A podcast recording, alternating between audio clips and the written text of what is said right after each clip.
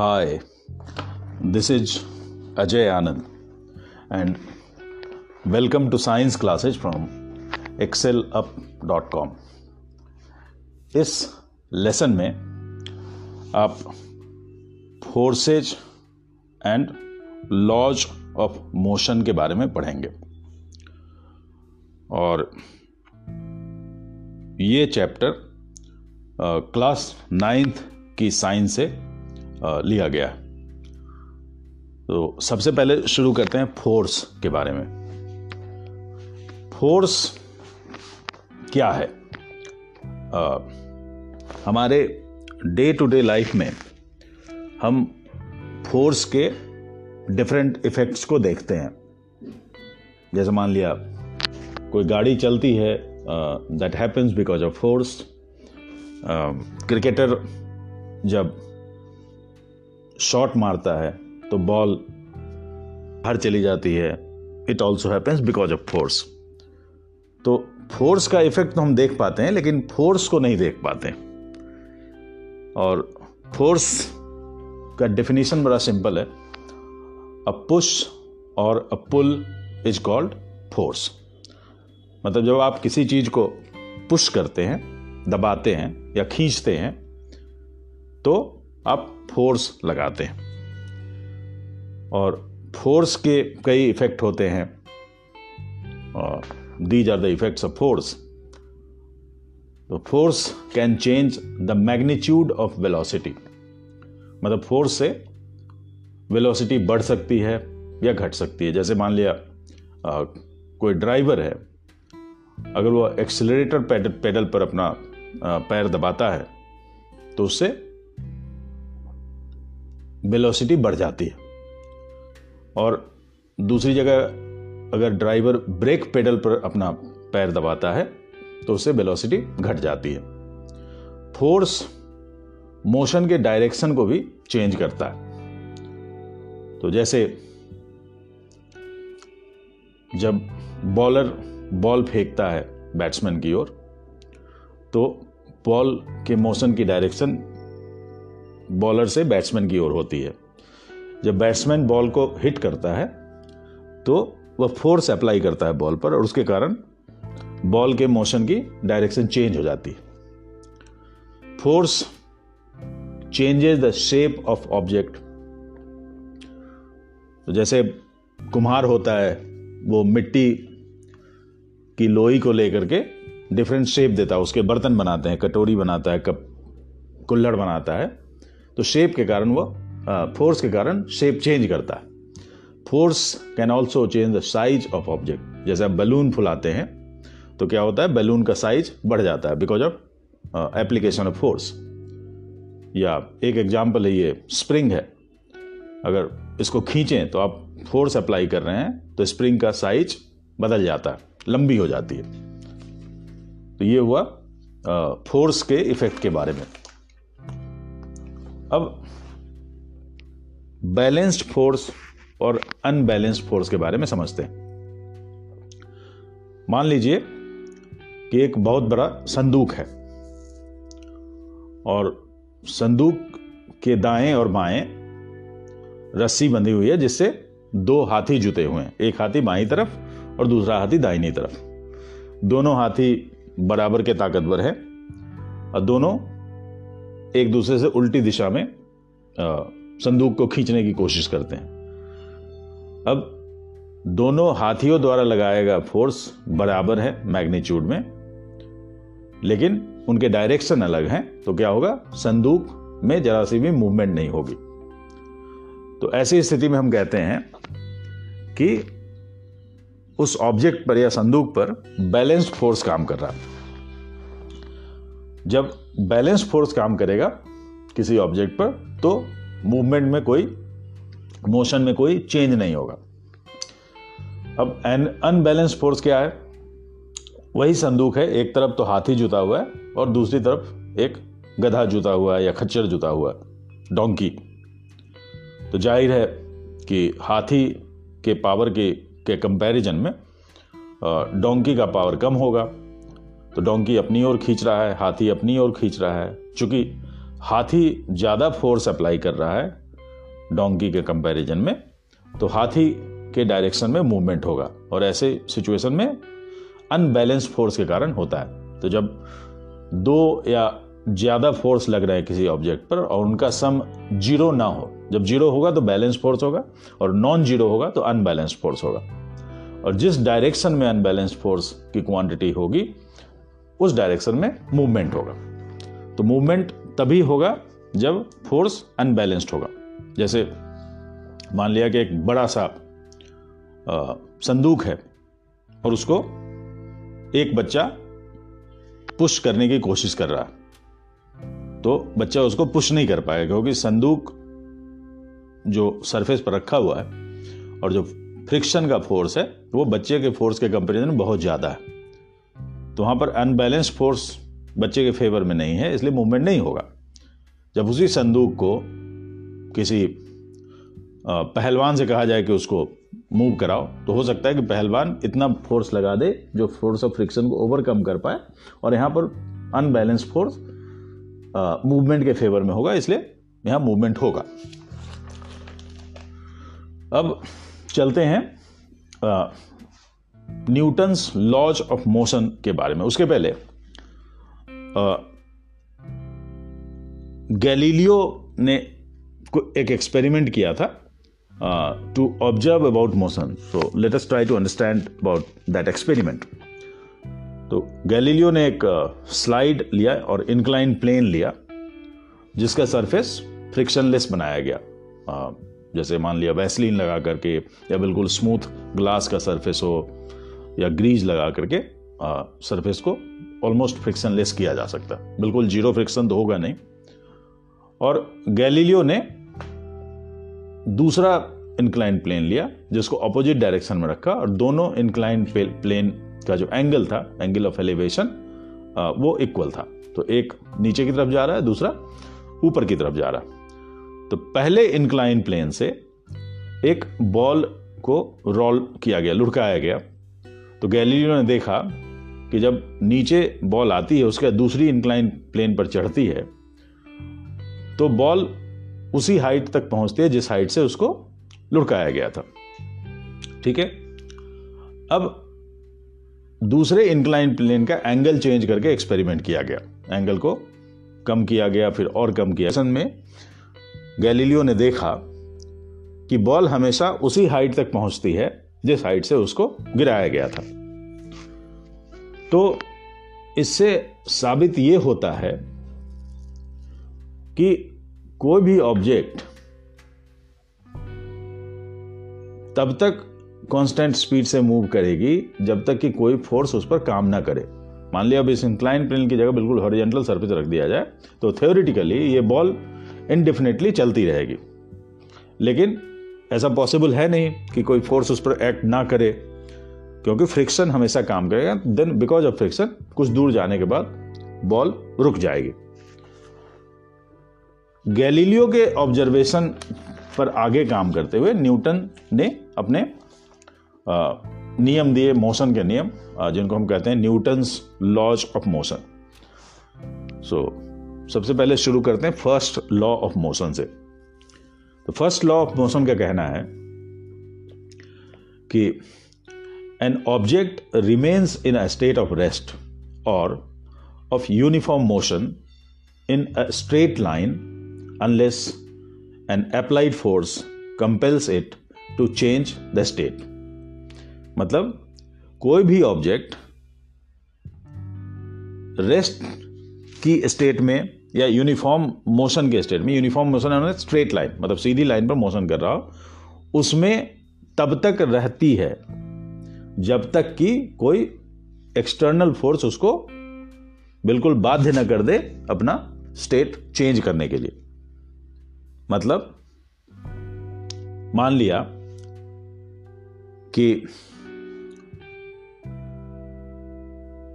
एक गुलदस्ता है जो फ्रिज के ऊपर रखा हुआ। तो वो तब तक वहीं पर रखा रहेगा जब तक कि कोई उसको इधर से उधर हटाए नहीं। कोई फोर्स लगा के उसको उस स्टेट उसका स्टेट चेंज ना करे। ठीक है? उसी तरह अगर कोई चीज़ स्ट्रेट लाइन पर चल रही है तो वो तब तक एक यूनिफॉर्म मोशन से तो तब तक उसी स्पीड से चलती रहेगी जब तक कोई अप्लाइड फोर्स उसको स्पीड चेंज ना करे या उसको स्टॉप ना कर दे। तो एक तो होता मान ली रोड पर कार जा रही है और एक मोशन से जा रही है तो कुछ देर के बाद वो अपने आप रुक जाएगी, क्योंकि फोर्स ऑफ़ फ्रिक्शन उसके मोशन को अपोज करेगा। या अगर एक्सलरेशन लगता है तो स्पीड बढ़ जाएगी ब्रेक लगता है तो स्पीड घट जाएगी, या ड्राइवर अगर स्टीयरिंग को घुमाता है तो कार दाएँ या बाएँ मुड़ जाएगी। ठीक है? तो ये सब फोर्स के कारण होगा। अब इसमें एक इंपॉर्टेंट टर्म आता है inertia inertia is an object's tendency to resist the change in its state of motion मतलब हर ऑब्जेक्ट अपने पर्टिकुलर स्टेट ऑफ़ मोशन में रहना चाहती है और उससे उसको हटाने का जो भी अटेम्प्ट होता है, उसको रेसिस्ट करती है, उसको अपोज करती तो इस प्रॉपर्टी को इनर्सिया कहते हैं। अब इनर्सिया का जो को रिलेशन है, वो मास से होता है। अगर मास कम है तो इनर्सिया कम होगा, और मास ज़्यादा है तो इनर्सिया ज़्यादा होगा। जैसे स्कूटर है कार और रोड रोलर है। तो स्कूटर का मास कम होने की वजह से स्कूटर का इनर्सिया कम होगा, और रोड रोलर का मास ज़्यादा होने के कारण इसका इनर्सिया ज़्यादा होगा।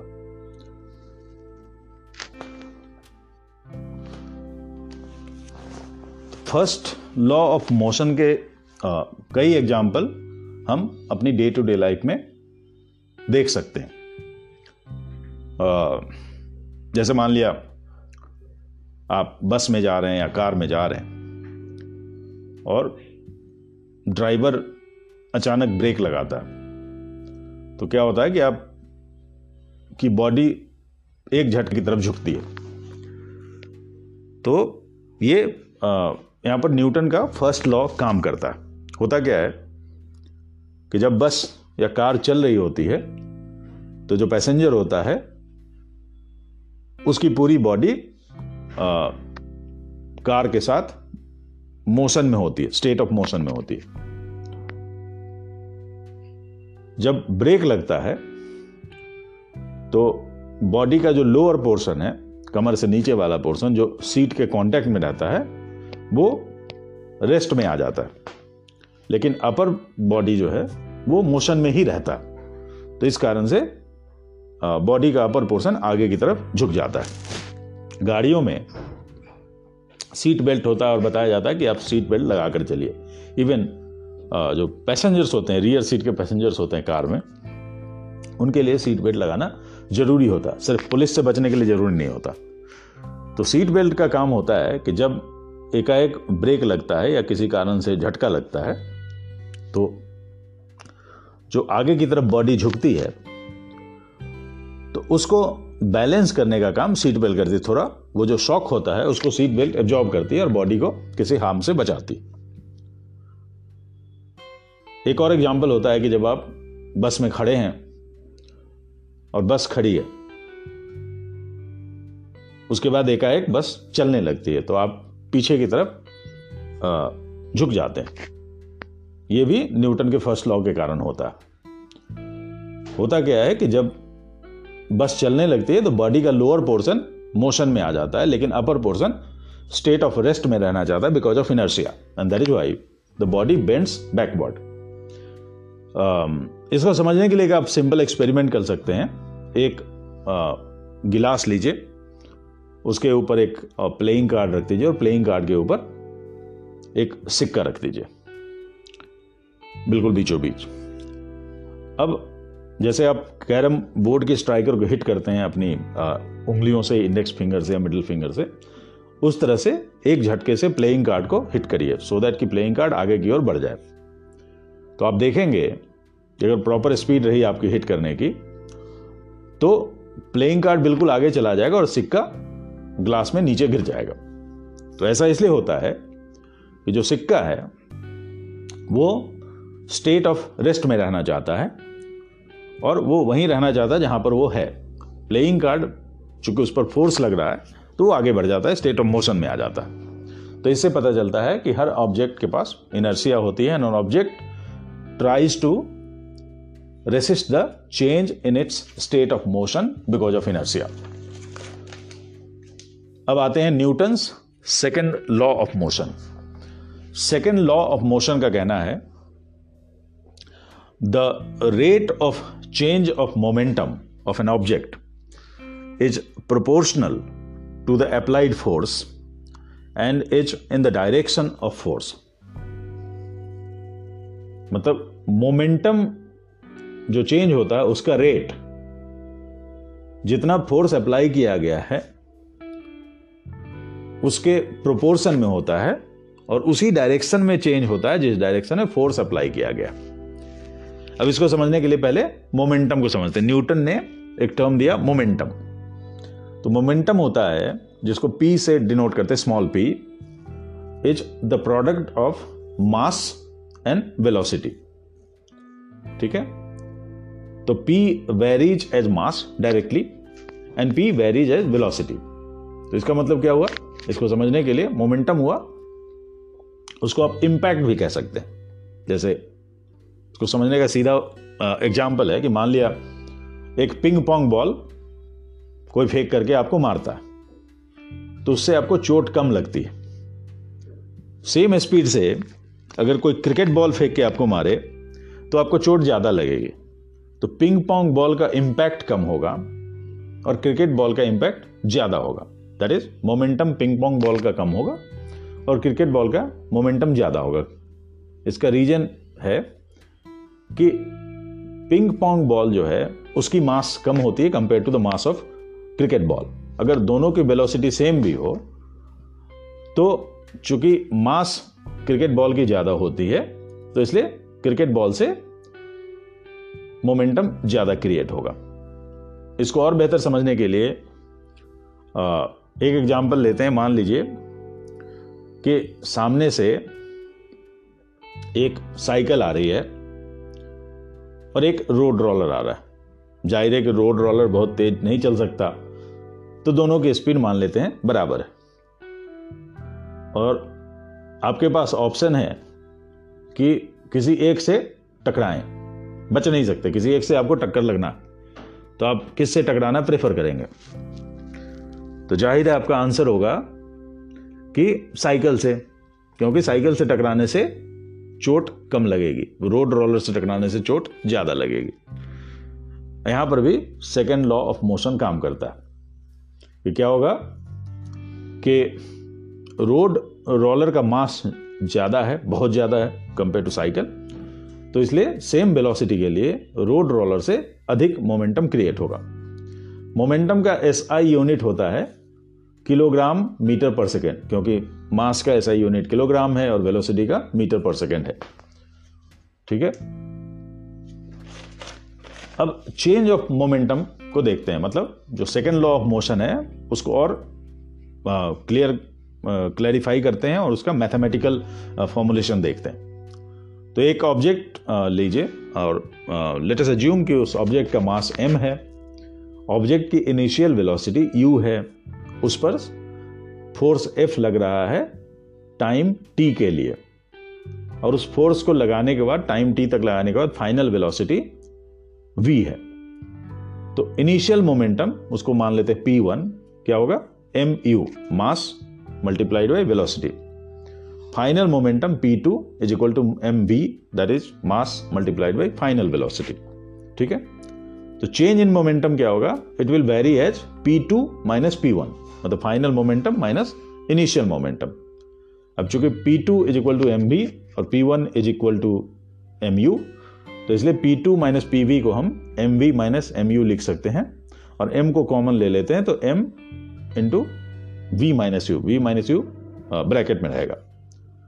तो rate of change of momentum की जब बात करेंगे तो इसको टी से डिवाइड कर देंगे। तो M V minus U divided by T तो इसका मतलब हो गया कि जो अप्लाइड फोर्स है F it varies as M V minus U upon T अब v minus U upon T मतलब जो फाइनल वेलोसिटी और इनिशियल वेलोसिटी का डिफरेंस उसको टाइम से डिवाइड करते हुए क्या आता है? एक्सेलरेशन तो उसको हम सब्सिट्यूट कर देते हैं तो इस को लिख सकते हैं कि F varies as M A mass into acceleration या इसको F is equal to K M A भी लिख सकते हैं।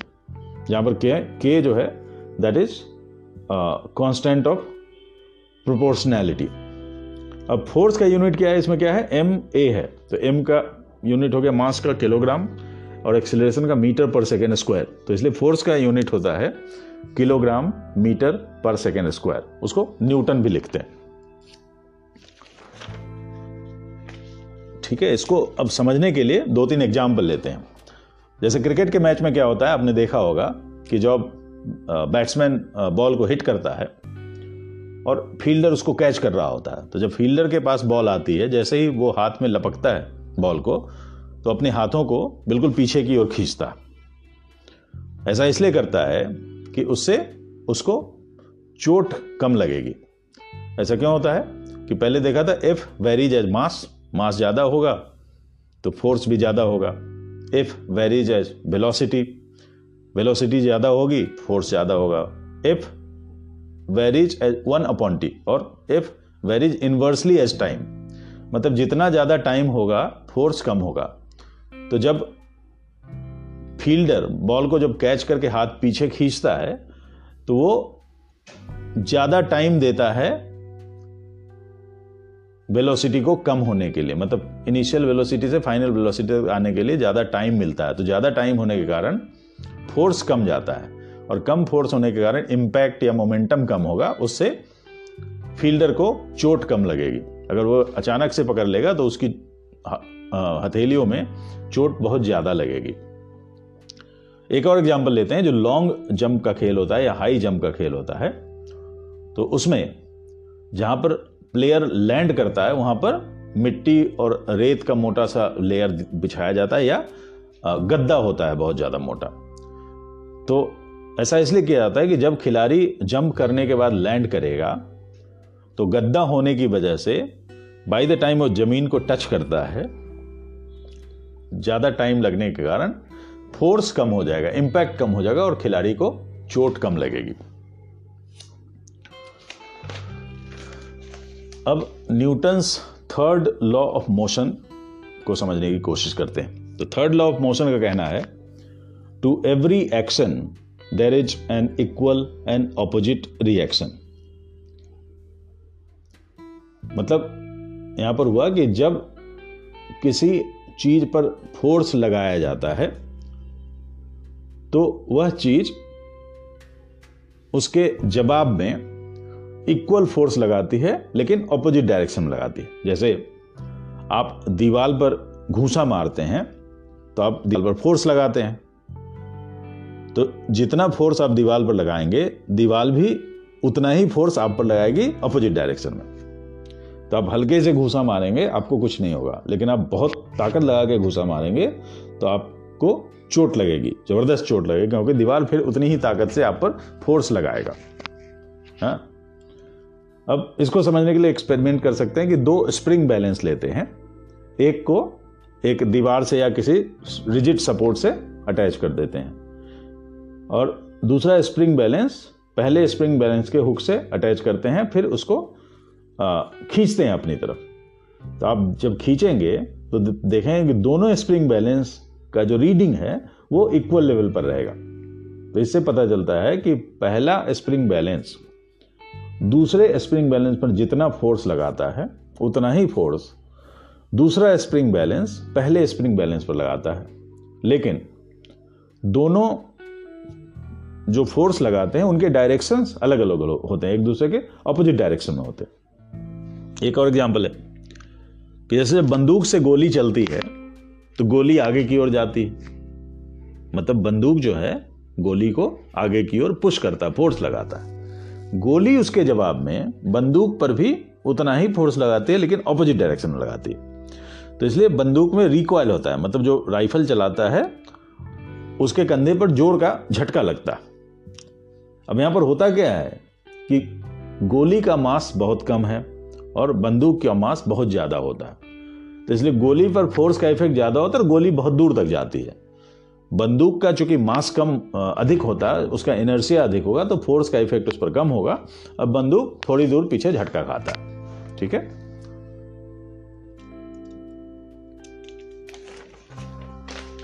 अब इसी पर आता है कंजर्वेशन ऑफ़ मोमेंटम जो थर्ड लॉ पर काम करता है। कंजर्वेशन ऑफ़ मोमेंटम का कहना है कि मोमेंटम अगर मान लिया दो ऑब्जेक्ट है और दोनों एक दूसरे से टकराता है। तो टक्कर के पहले दोनों ऑब्जेक्ट के मोमेंटम का जो सम होता है, टक्कर के बाद भी दोनों ऑब्जेक्ट के मोमेंटम का सम वही होता है। मतलब total momentum